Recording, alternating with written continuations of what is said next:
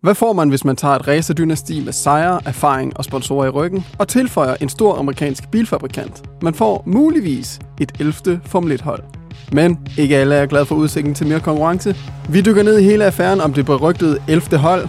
Mit navn er Alex Brøndbjerg, og med mig i studiet har jeg Rasmus Vestergaard. Velkommen til Alt F1.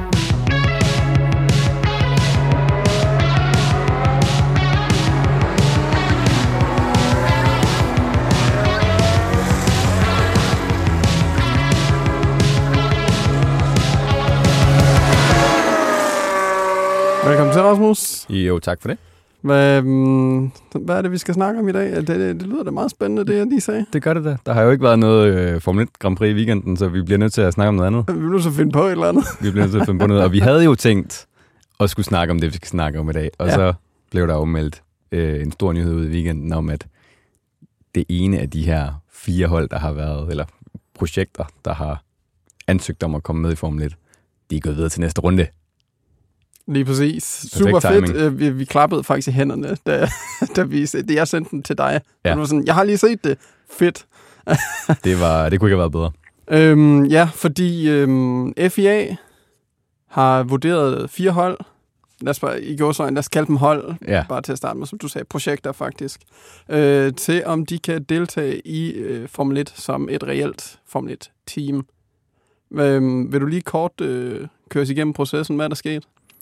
Jamen altså, det startede tilbage i januar, hvor FIA's præsident, altså FIA, det er jo altså det internationale motorsportsforbund, præsidenten Mohammed Ben Sulayem, han åbnede ligesom døren for, at der kunne komme et ekstra hold, eller måske endda 2, hvis mulighederne var gode nok, kandidaterne var gode nok. Ja, hvis de var kvalificeret, ja. Det gjorde han tilbage i januar, åbnede han op for den her proces om, at nye hold kunne ansøge om at komme med i Formel 1 som et 11. eller 12. hold, ved siden af de 10, der er der i forvejen. Og der var altså så 4 projekter, der nåede videre til anden runde, hvor det ligesom blev rigtig seriøst. Og hvor FIA så skulle vurdere, om de her hold levede op til en række meget, meget, meget høje, store krav på en forskellige række sportslige, tekniske og økonomiske parametre.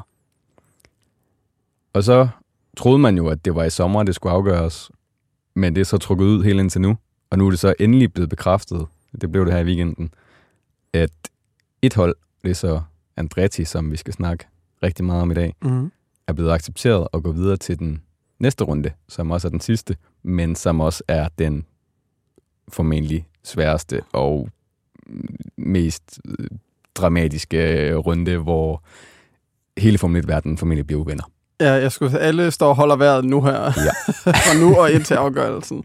Og så må vi se, om det bliver sejr eller krig. Det kan blive rigtig, rigtig grimt. Det kan godt blive rigtig grimt. Men lad os lige snakke om, som du, Andretti, de er accepteret og kommer videre i hele processen. Hvem er det, vi ligesom har været nødt til at smide fra? Jamen, der var jo lidt forskellige ansøgere, hvis man kan sige det. Og jeg tænker, vi starter med Hightech Grand Prix, som egentlig er et 20 år gammelt racerteam fra England, der har haft succes i forskellige juniorklasser, Formel 3, Formel 2, Formel 4 og det ene og det andet. For nogle år siden, der gik familien Mazepin ind og købte en stor del af holdet, fordi at Nikita, han skulle køre der i Formel 3 og Formel 2, inden han kom i Formel 1. Og så farmand Dimitri, han købte en stor andel af aktierne på holdet. Og jeg tror egentlig allerede dengang, at der var lidt snak om, de ville gerne i Formel 1 med hans penge. Men så invaderede Rusland Ukraine. Tell me more, hvad skete der så? Nu skal du høre. Mazepin blev sanktioneret, ligesom en masse andre russiske forretningsmænd. Og han endte så med at overdrage sin ejerandel til en af de andre ejere på holdet. Mm. Men Hightech, de ville stadigvæk i Formel 1. Så de skiftede sin russiske forretningsmand ud med en fra Kazakhstan, der købte 25% af holdet. Okay. Vladimir Kim. Okay, fordi det er næsten kun det samme.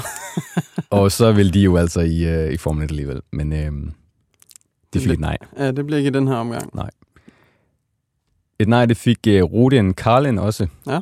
Rodin, det er sådan et, hvad hedder sådan noget, en racerbilsfabrik på New Zealand, der laver sådan nogle specialbyggede racerbiler, som jeg tror egentlig ikke rigtigt, de bliver brugt til andet sådan en track days og det ene eller andet. Nej, jeg skulle også, fordi Carlin lyder i hvert fald... men Carlin til gengæld, det er et af de største juniorteams i formentlig i motorsportshistorien. Kevin Magnussen har også kørt der, det der hundredvis af andre motorsportslegender, der har. De var altså gået sammen, og det, der var lidt specielt ved det her projekt, det var, at de efter sigende havde reserveret den ene plads, det ene sæde, til en kvindelig kører. Og det skulle angiveligt være Jamie Chadwick, som altså har vundet den her W-series 3 gange. Ja.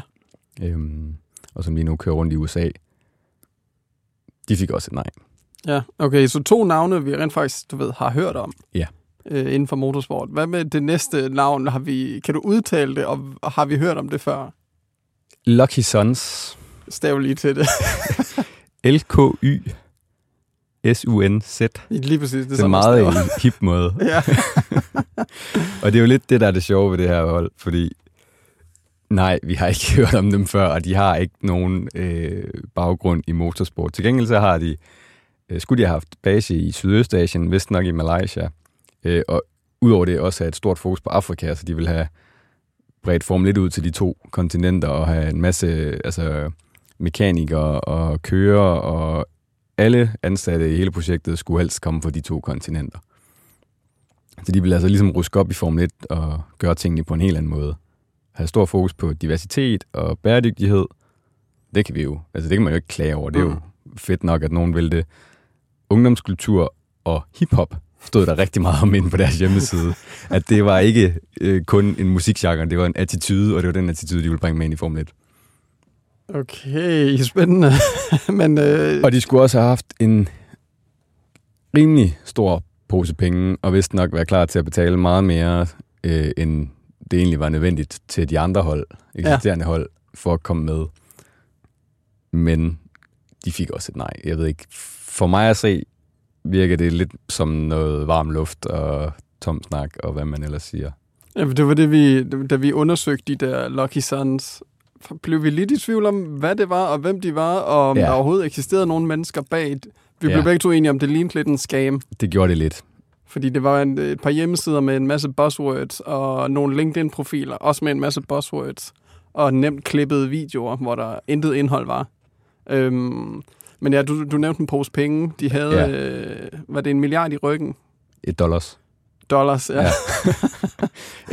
Så ja, de havde penge nok, hvis de penge rent faktisk var der. Ja. Det, altså, men nu er det vores fordomme, måske ikke. Jeg vil sige, det kunne måske have været meget sjovt, hvis de rent faktisk havde haft en bil og ikke kunne komme med, men det kommer de altså ikke. Nej. Og det er også dem, der har været sådan mest højlytte i forhold til de 2 andre, vi lige har nævnt, fordi de blev ved med at nævne, hvor mange penge de ville give for at komme med. Ja.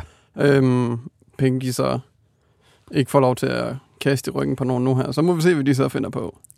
Ja, fordi deres CEO, han havde jo ligesom været ude at sige, efter det var kommet frem, at der kun var 1 hold, der var gået videre i processen, hvor det endnu ikke var bekræftet, at det var Andretti, der var CEO'en for Lucky Sons at sige, vi snakker altså stadigvæk med FIA. Det blev så ikke til noget. Nej. Ja, jamen ærgerligt, det er spændende at se, om de kommer med på et andet tidspunkt. Okay, hvem af de her 3, hvis du skulle have nogen med, hvem ville du have med? Set ud fra et sportsligt motorsportshistorisk perspektiv, så ville jeg nok vælge Rodin Karlin. Men det kunne også have været lidt sjovt med et asiatisk hold med røven fuld penge. Jeg er helt enig, så lad os håbe, at de måske kommer til at tage sig lidt sammen og vise noget masse, i stedet for tom luft. Det kan vi håbe. Vi hopper videre til det hold, der rent faktisk kom med, som er dem her. Who is the greatest American racing driver?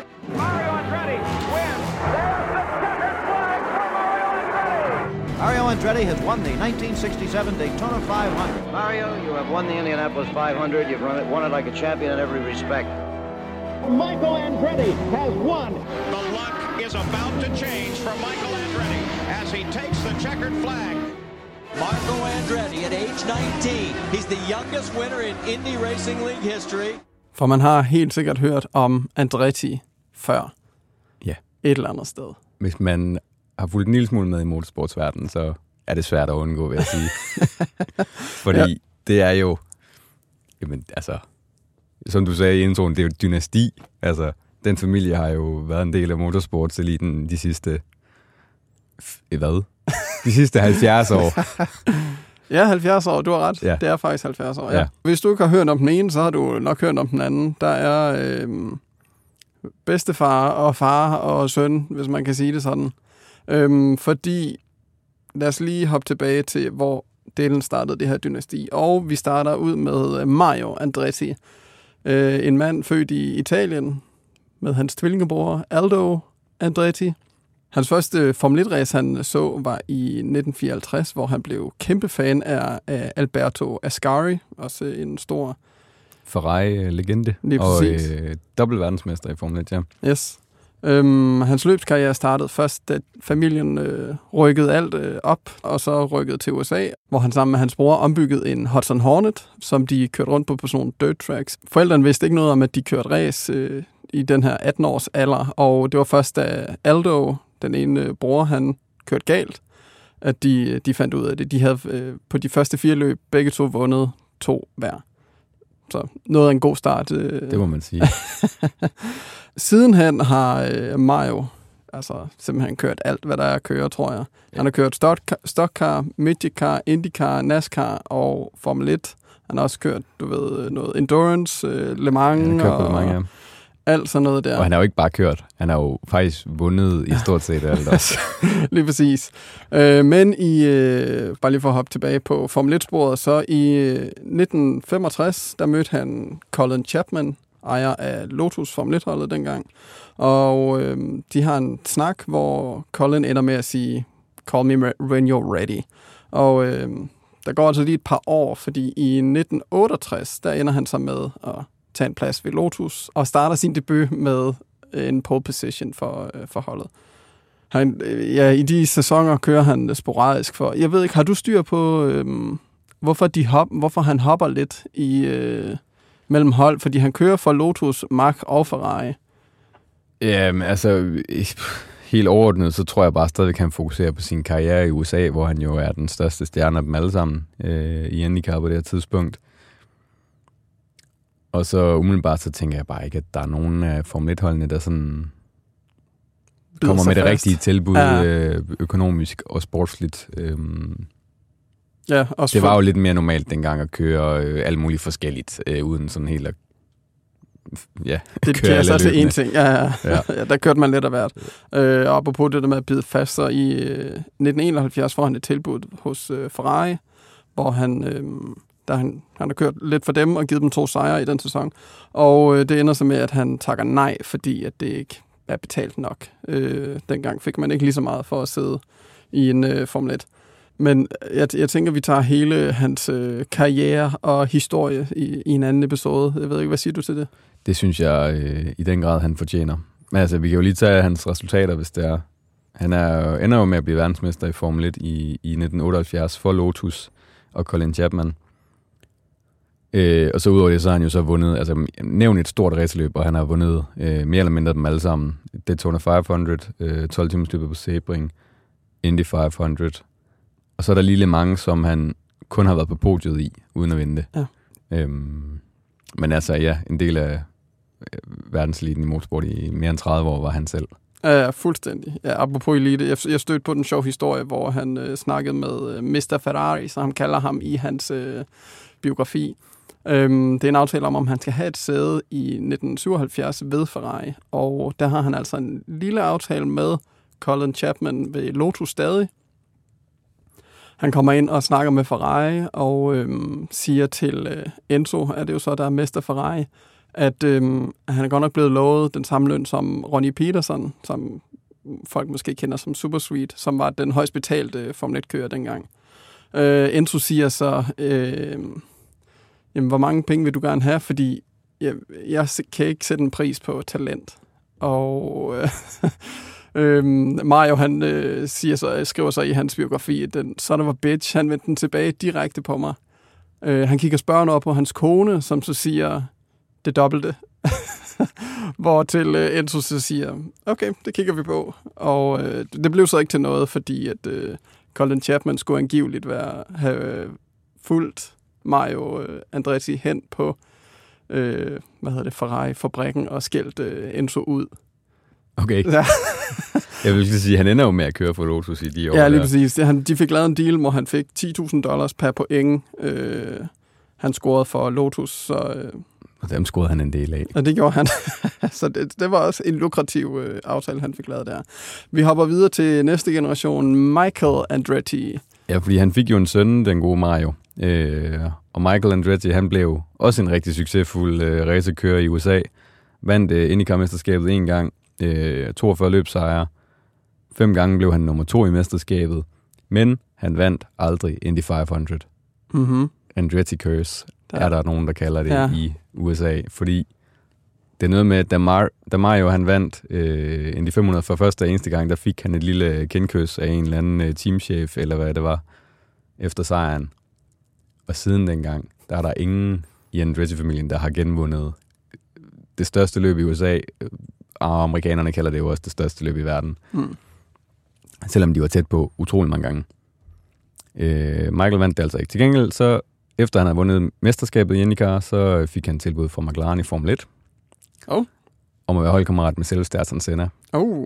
Det er svært at sige nej til. Det er meget svært at sige nej til. Til gengæld, så var det et kæmpe flop.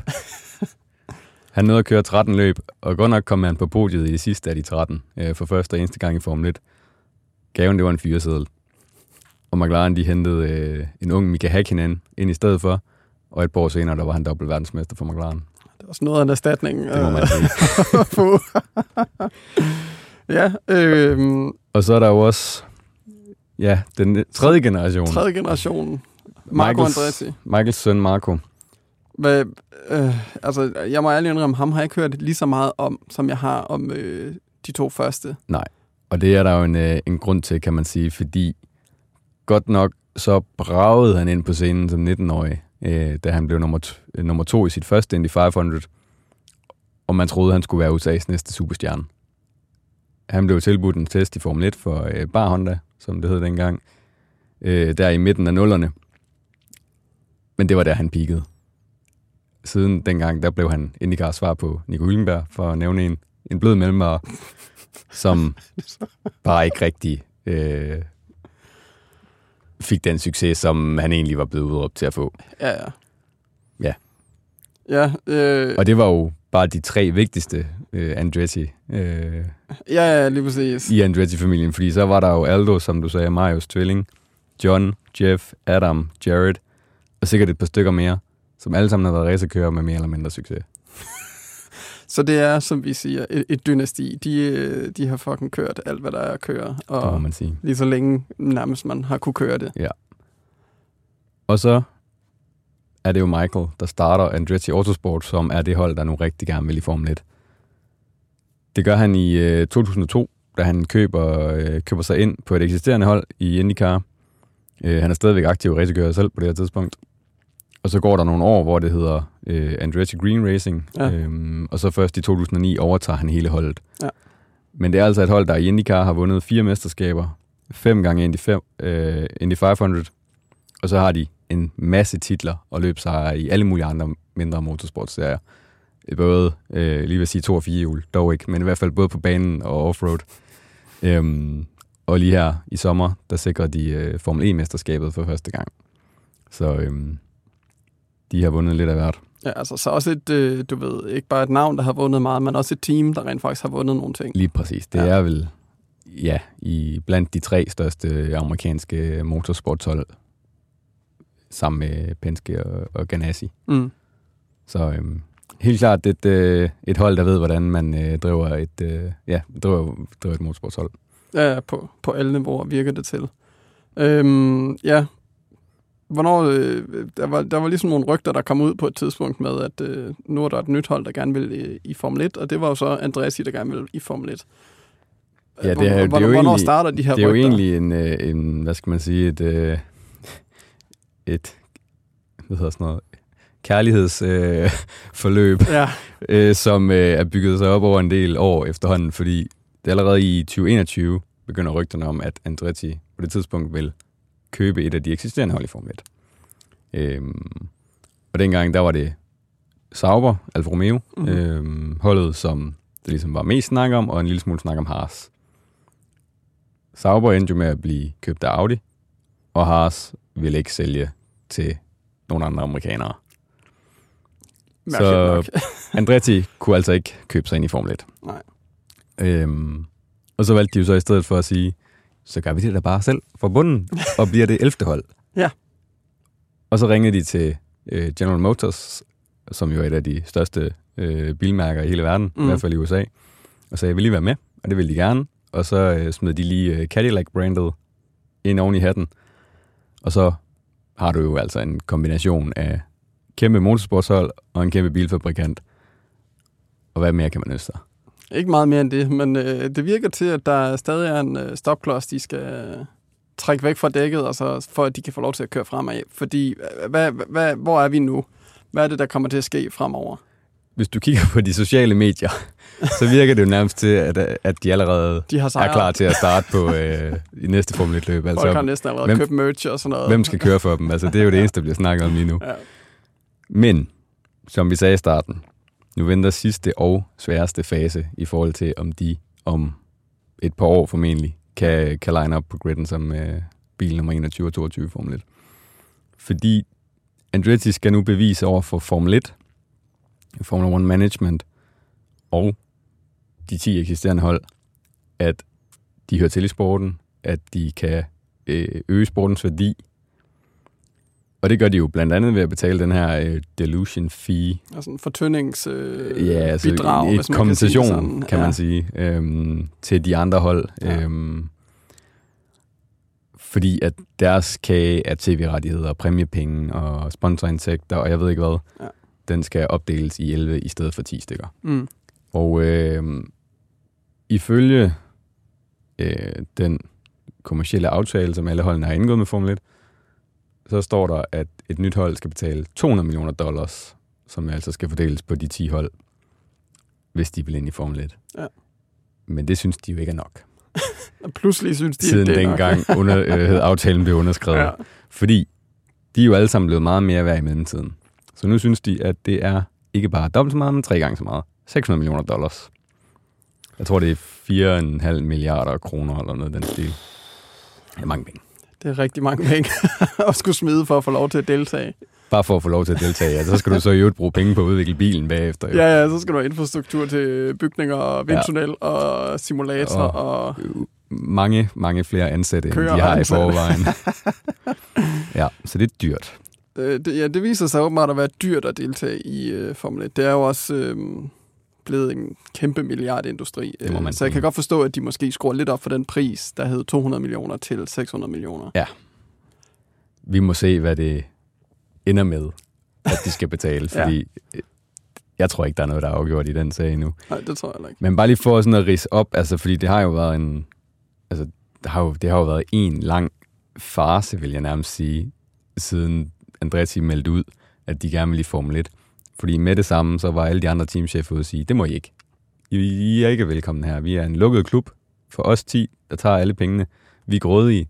Tænker kun på os selv. Sagde de det? Nej, det sagde de ikke. Det er mig, der tolker det.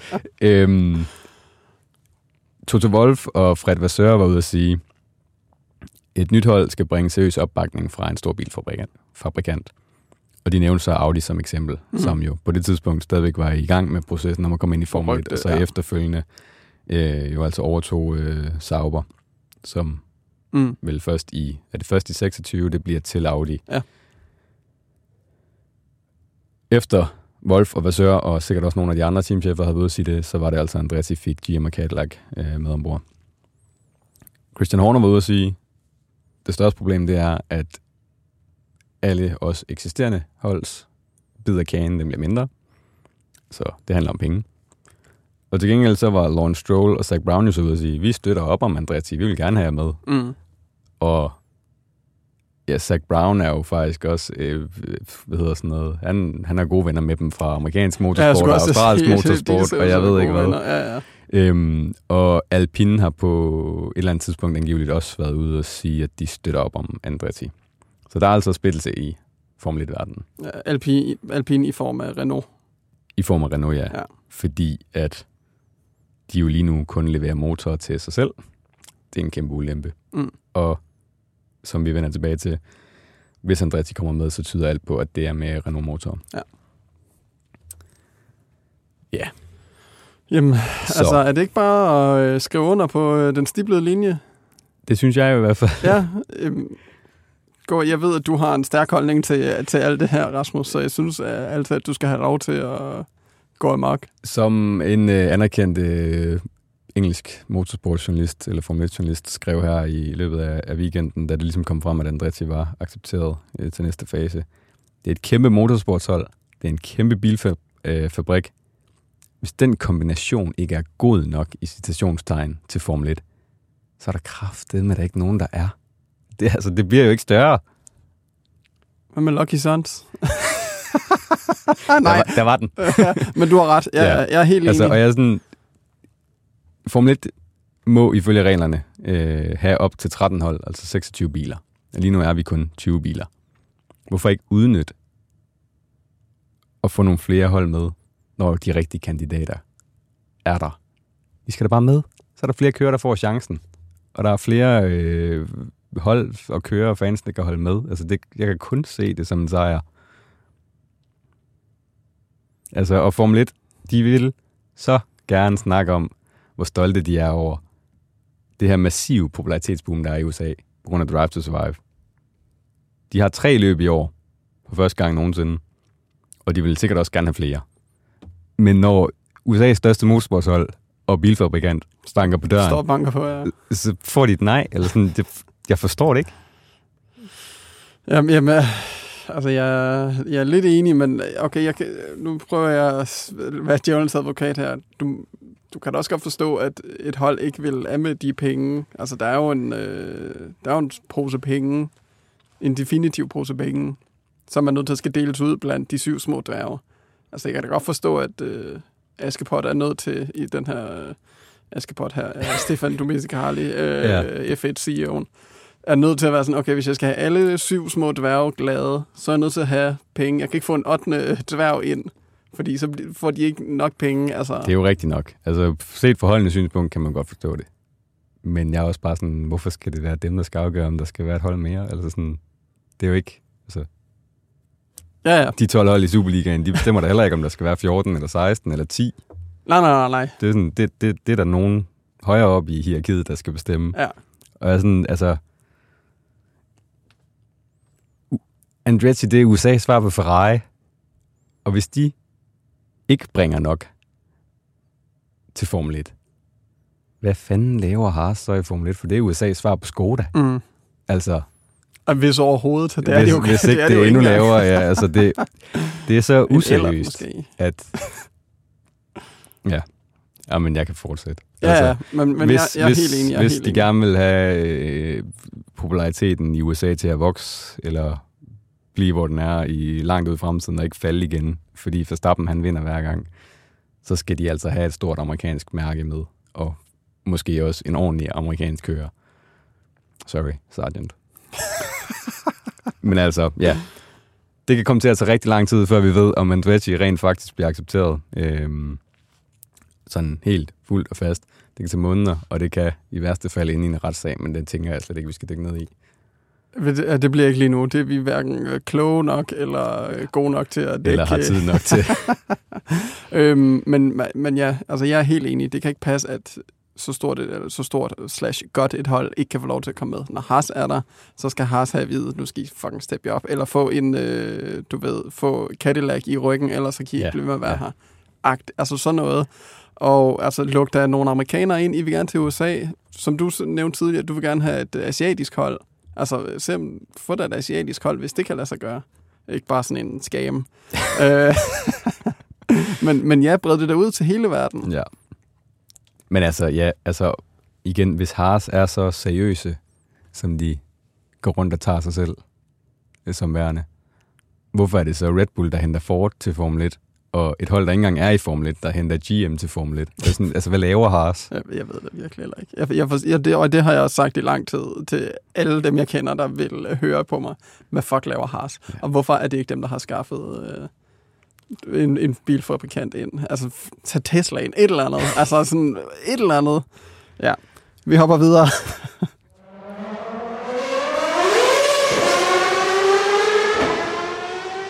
Vi skal have humøret lidt op igen. Vi er nødt til at gå lidt videre. Fordi hvis nu, at det her Andretti Cadillac-hold, de får lov til at komme med. Ja. Hvem skal være på holdet? Hvad skal de køre med? Hvad skal der ske? Lad mig bare sige det sådan. Ja, men for lige sådan helt først at få plads, så er det jo så enten i 25 eller i 26, de kommer med. Hvad tror vi mest på? 26. Ja, ikke også? Jo. Der er nyt reglement og sådan noget. Det ville være mærkeligt kun at være med i et år med, du ved, i går sådan det gamle reglement. Ja. Og ja, som vi nævnte, altså formentlig bliver det en Renault-motor i første omgang. Og det kan så være, at den bliver brandet som en Cadillac.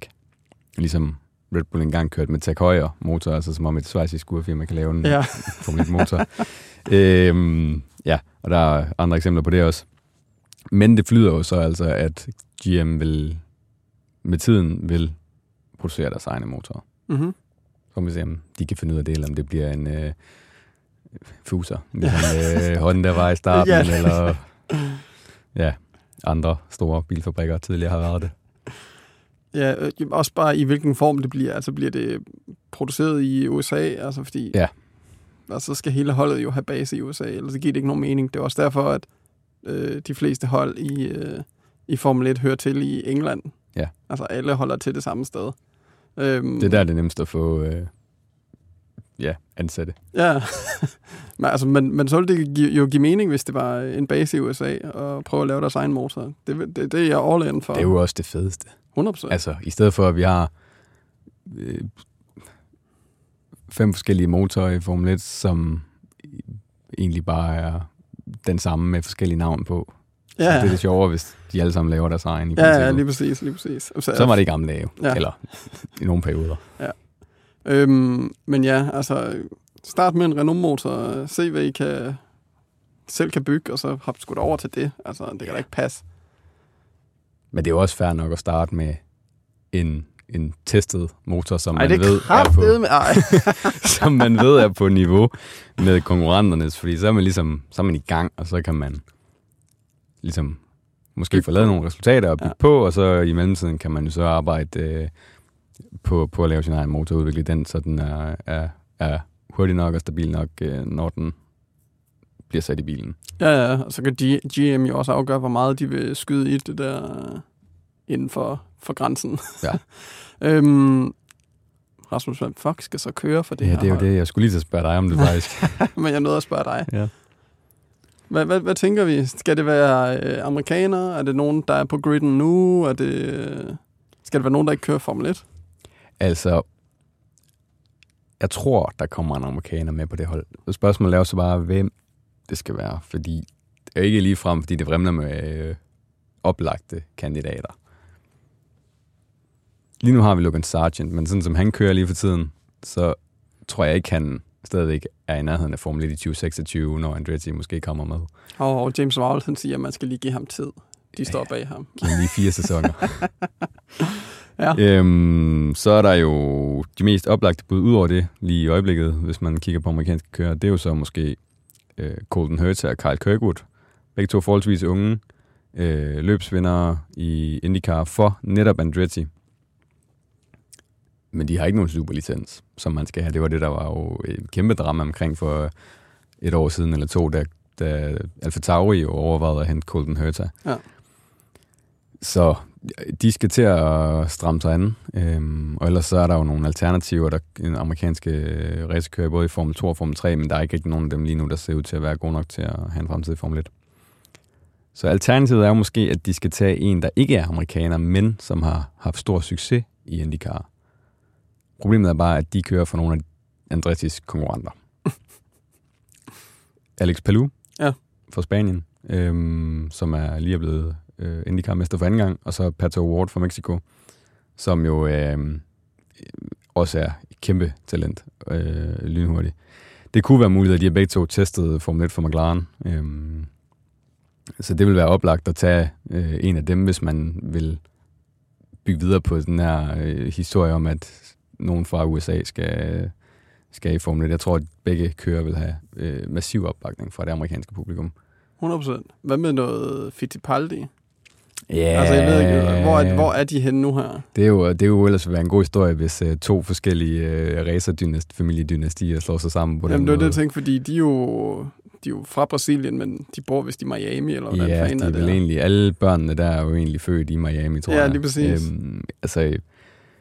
Bare for at finde nogen, der havde lidt bedre connection Fittipaldi, til Fittipaldi, som er reservekører for Haas, er nok ikke helt god nok. Ah. Og så Enzo i Formel 2, han... Ja. Bob. Altså, jo, altså, hvis han tager en sæson med i Formel 2 næste år, for eksempel, og lige pludselig kæmper med om mesterskabet, så kunne han jo godt vise sig at være en, der har en fremtid i Formel 1. Og så er der jo Emo Junior, som nærmest stadigvæk kun er 15-16 år og kører Formel 4, eller hvad han kører. Ja. Kørte jo et dansk Formel 4 for et par år siden. Det er jo svært at sige lige nu, hvor god han kan blive. Men man kan sige, når han kommer ud af den familie der, så burde der være lidt talent i hvert fald. Forhåbentlig, ja. Ja, det var faktisk et frisk bud. Jamen, det jeg kom bare lige til at tænke på det. Men det kunne jo også være, at de vil have en med Formel 1-erfaring.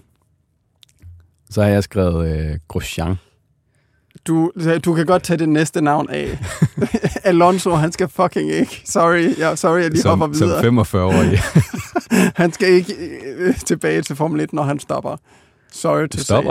Hvem siger, han stopper? Han tager da bare til næste forår for Aston Martin, og så skifter han til Andretti i 26. Please, nej. Den mand, han stopper aldrig. Den mand skal stoppes. No. Sorry, tilbage til Grosjean.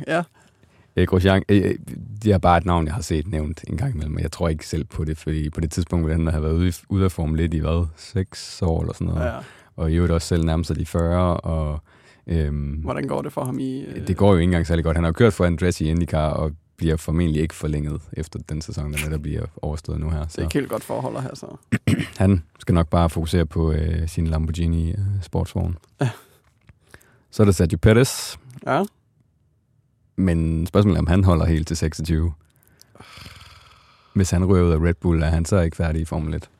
Jo, det tror jeg også lidt. Altså, det er svært at se, hvor fan han ellers skulle være. Altså, sådan, hvor skulle han være henne indtil det? Ja. Så skulle, ja. Det kan jo være, at han vender tilbage med dem.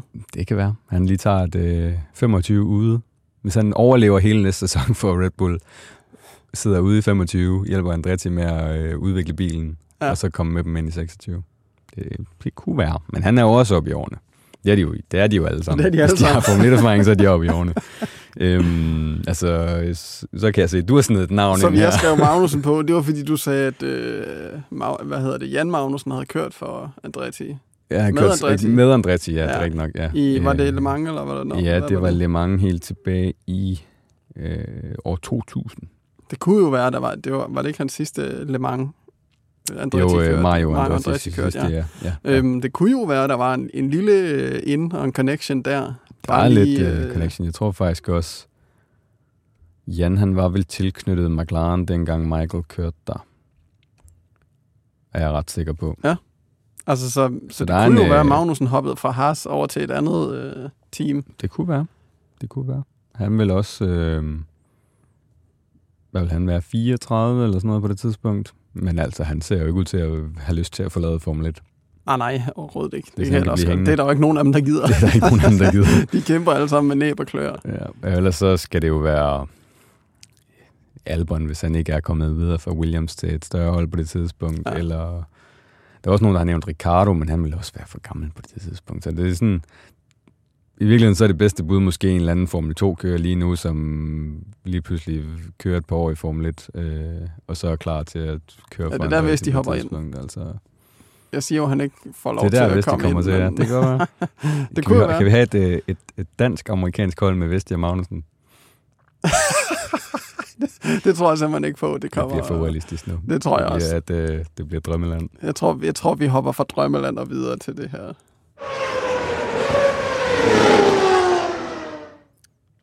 Ja, fordi det er jo ikke det eneste, der sker i Formel 1-verdenen, og vi er hoppet videre til rygtebørsen. En mand, jeg rigtig godt kunne lide, som Helmut Marko på mystisk vis fik til at forsvinde. Du nævner ham hver eneste gang. Jeg er nødt til at nævne ham. Nick de Vries. Hvor er han henne, Rasmus? Jamen han har jo, vi har jo snakket om ham et par gange, og der har været meget snak om, at han skulle til Toyota i VM-serien for sportsvogn. Det er der stadigvæk rygter om. Men i mellemtiden, der har han så også fået en kontrakt helt på plads. Han skal nemlig køre Formel E igen, hvor han jo blev mester for Mercedes for nogle år siden, inden han kom i Formel 1. Mm. Den her gang for det indiske hold Mahindra. Okay, så. Og han var lige startet i skole. Og han er lige startet i skole, ja, på Harvard. Ja. Ja. Jeg ved ikke, ved du som hvad? Nej, det tror det er sådan noget sommerkursus, siger jeg, selvom vi er i oktober. Det, hvis man har penge nok, så kan man tage et sommerkursus i oktober. En anden en, som laver et delvis comeback, men ikke det sted, vi måske havde håbet. Sebastian Vettel er tilbage i nyhederne. Hvis rygterne taler sandt, hvis Automotoren Sport i Tyskland, de ved, hvad de skriver om, det plejer de faktisk at gøre. Handler det om bier? Nej. Nå, okay. Det må du lige forklare, tror jeg. Han har jo åbnet bihotel i Suzuka, og det er en af hans store... hvad hedder det? Hobbyer. Er det en hobby? han går meget op i bier. Ja. Og klimaet og sådan noget. Ja. Det har vi også sammen set noget med. Men ja, hvad skriver de? Jamen, de skriver jo, at han formentlig måske skal ud og køre sportsvognen. VM-serien og på Le Mans næste år. I en Porsche. Okay. I topklassen. Men det er ikke Porsche selv, der har tilbudt ham en kontrakt. Det kunne ellers også være meget fedt, jo. Det er simpelthen det her britiske privathold Jota Sport, som har vundet alt muligt i LMP2-klassen de sidste mange år, og jo altså også i år udvidet med en Porsche kundebil i topklassen, og næste år formentlig vil udvide med en mere, så de har 2 i topklassen. Jeg ved så ikke helt, hvad der kommer til at ske med deres LMP2-program, hvor vi jo ellers har danske Oliver Rasmussen kørende. Det, der bliver kanet til fordel for de der nye... Jo, men de fortsætter jo i den europæiske og amerikanske serie. Ja. Og på Le Mans. Men altså, ja. Vettel skulle angiveligt være blevet tilbudt en kontrakt af Jota for at køre en af de her Porsche. Og det er jo ikke hvem som helst, han så måske skal være holdkammerater med. Fordi de vil åbenbart danne et super dream team af tidligere Formel 1-kørere. Okay, go on. Udover Vettel, så er det Jenson Button, som har kørt lidt forskelligt i sportsvogne. Var det ikke også ham, der kørte den der NASCAR? Ja, han har også kørt den NASCAR på Le Mans, ja, det er rigtigt. Der var han med. Og han skal faktisk her om senere i oktober køre netop en af de her Porsche for et hold i USA. I Petit Le Mans. Okay. Så, og nu spørger du, hvad er det?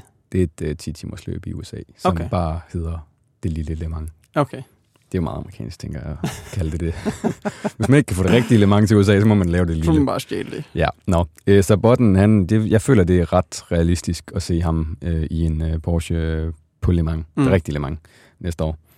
Og så den tredje kører i den her bil skulle angiveligt være Robert Kubica, som vist nok er på vej til LMP2 VM-titlen i år.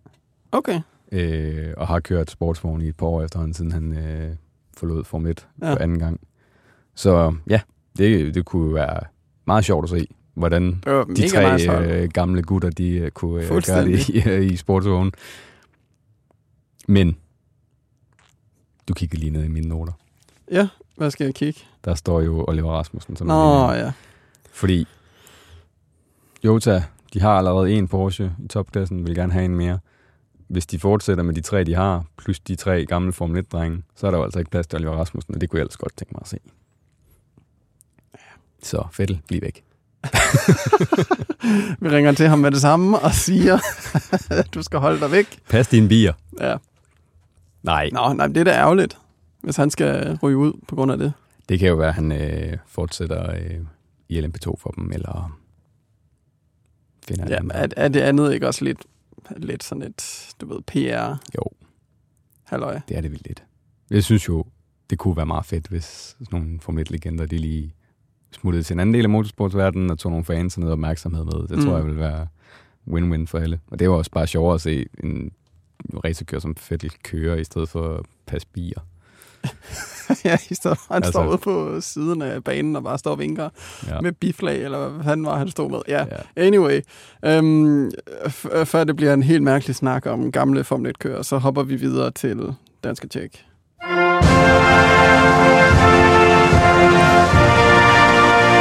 Hvor tit plejer du at starte? Jeg gør altid. Ja, jeg er ligeglad med. Rasmus, du har fået opgaven om at holde øje med alle danskere i motorsport. Hvordan har det set ud? Der er gode nyheder, har jeg hørt. Der er rigtig gode nyheder, fordi der er jo nærmest ikke en weekend med motorsport ude i verden, uden at der også er lidt dansk succes. Det kan vi godt lide. Og så vil jeg alligevel lige at starte hjemme i den lille andedam herhjemme. Okay. På Jyllandsringen, hvor der var DM-finale i Motorsporten Superliga TCR. Det, der tidligere hed DTC, hvis nogen kan huske det. Fordi at, der blev det hele afgjort, og Kasper H. Jensen han vandt sit 4. mesterskab i TCR Danmark, og sit 7. i alt, hvis man tæller DTC-perioden med. Så tillykke til Kasper. Han er ved at være kongen af dansk motorsport herhjemme. Og ude i verden, jamen der var der gang i den i Barcelona, i den her GT World Challenge Europe Endurance Cup. Sig lige det 3 gange hurtigt. Nej. Ja. Som jo er Europas største serie for GT3-biler. Ferrari, Aston Martin, Porsche, McLaren, you name it. Ja. De er alle sammen med der. Og Niklas Nielsen, han var i aktion for Ferrari sammen med sine holdkammerater Robert Schwartzman og Alessio Rovera, og de vandt 3-timersløbet, sæsonfinalen i det her mesterskab. Okay. Og det var i høj grad på grund af Niklas, fordi han var simpelthen en af de hurtigste hele weekenden, både i kvalden og i løbet om søndagen, hvor han var den, der kørte den over målstregen til sejren til sidst. Der var også et par andre danskere med. Nikolaj Kjærgaard delte en McLaren med Benjamin Goethe, som jo faktisk er halv tysk, halv dansk. Og så Marvin Kirchhoff, og de blev nummer 8 sammenlagt. Så var Kevin Magnusens fætter, Dennis Lind, med. Han delte en Lamborghini med Rob Collard og Adam Ballon. Og de blev nummer 2 i Pro Am-klassen, så det var også et ret fint resultat for dem. De blev det også nummer 2 i Pro Am-mesterskabet. Okay. Og sidst men ikke mindst, så var Michel Gatting også med, sammen med sine normale co-drivers, Ralf Frey og Sabovi i en Lamborghini. Mm. De havde desværre en svær weekend, og de blev kun nummer 10 i brancheklassen. Nå. Desværre. For Iron Ladies, eller hvad de kalder Iron Dames, yes. Iron Dames, det er sådan, det var. Den lyserøde Lamborghini. Ja. Ja? Ja. Så lidt blandet der, men jo altså i hvert fald en dansk sejr, det kan vi godt lide.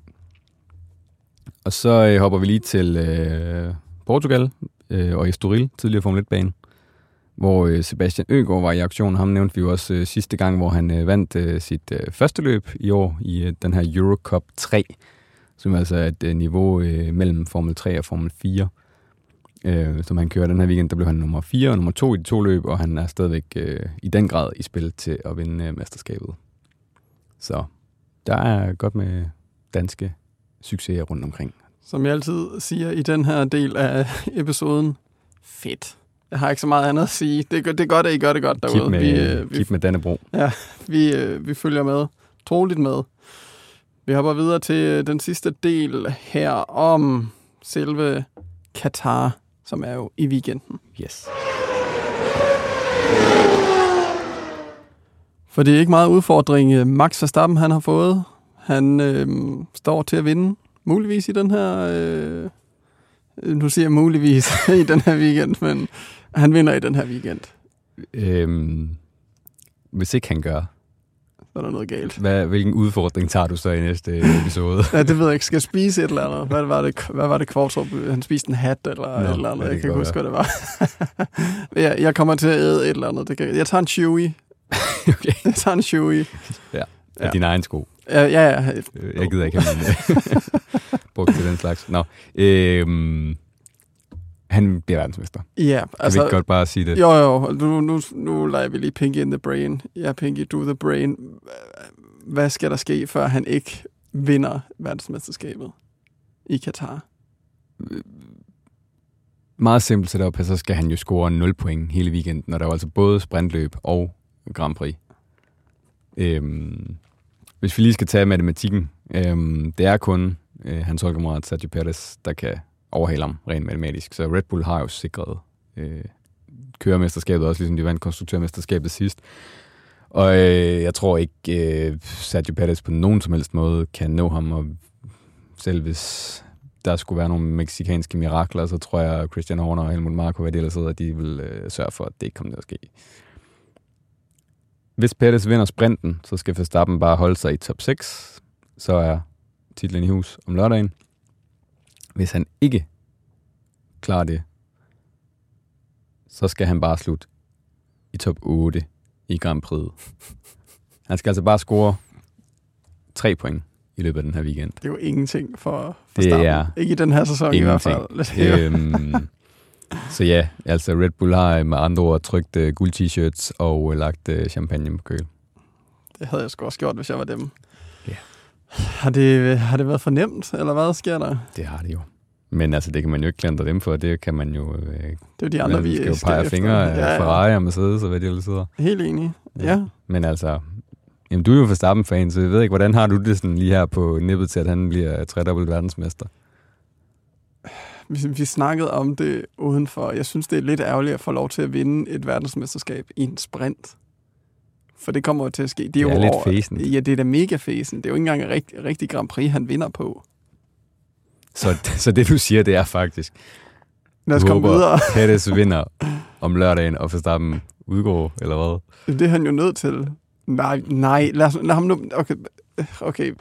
Hvis jeg skulle rådgive Verstappen, så vil jeg sige, lad være med at vinde sprinten, eller lad være med at vinde i sprinten. Vent til om søndagen, ja. Og så tage sejren der. Det er meget bedre. Der er også flere, der ser med og sådan noget. Det er vel kun halvdelen, der ser sprinten. Jo. Det er jo det. Det er fæsent. På alle måder. Fæsent. Og i øvrigt, så kan du alligevel ikke... Altså, du kan jo ikke fejre det ordentligt lørdag aften. Altså, for hvis du skal køre dagen efter, så kan du ikke have tømmermanden. Du kan ikke... Han kan jo ikke... Han kan jo godt have tømmermanden. Han kan jo være ligeglad om søndagen. Det kan han jo faktisk godt. Men jeg tror ikke, han får lov til at starte, hvis han har champagne i blodet. Det kunne være et nice move. Det kunne jo også være fedt, hvis de bare... Det kommer de ikke til, fordi nu skal de tilføje rekorder til Wikipedia, men hvis de bare var sådan, nå, men vi vandt lørdagen, vi gider ikke stille op resten af... Kunne jo skifte Ricardo. Nej, han er jo ikke klar i øvrigt. Det er jo faktisk, det skal vi lige have med. Ricardo har nu officielt meldt ud, tror jeg, at han ikke kører i Katar, men venter til USA. Så Lawson kører igen. Det kan vi godt lide. Han er blevet for gammel. Jo, men han er blevet for gammel til at køre, så hvis det tager så lang tid... Ja. Men kunne det ikke være fedt, hvis Verstappen vandt mesterskabet om lørdagen, og så bare smider mikrofonen og siger, nu har I 4 kører her, der kæmper lidt om de 3 sæder. I får bare lov. En af jer, lån min Red Bull. Se, hvad I kan. Resten af sæsonen. Det vil være fedt. Det kommer ikke til at ske. Nej, igen, fordi de skal tilføje rekorder til Wikipedia. Han kan jo... han kan vel slå rekorden for flest sejre, og procentvis flest sejre, og det ene og det andet. Som Toto Wolff jo går utrolig meget op i. Ja, jamen, hvis det ikke var optakt nok til Katar, så ved jeg ikke, hvad det er. Vi glæder os jo til alle de andre kampe, der helt sikkert kommer til at være. McLaren, det er skønt at se, at de er med i top. Fed duel om 2., 3., 4., 5. pladsen i konstruktørmesterskabet, hvor det nok kun er et spørgsmål om tid, før McLaren henter Aston Martin. Så det ser vi i hvert fald frem til. Og det var det for i dag. Jeg er Alex Brøndbjerg, du er Rasmus Vestergaard. Det sagde vi smølt. Vi ses næste gang.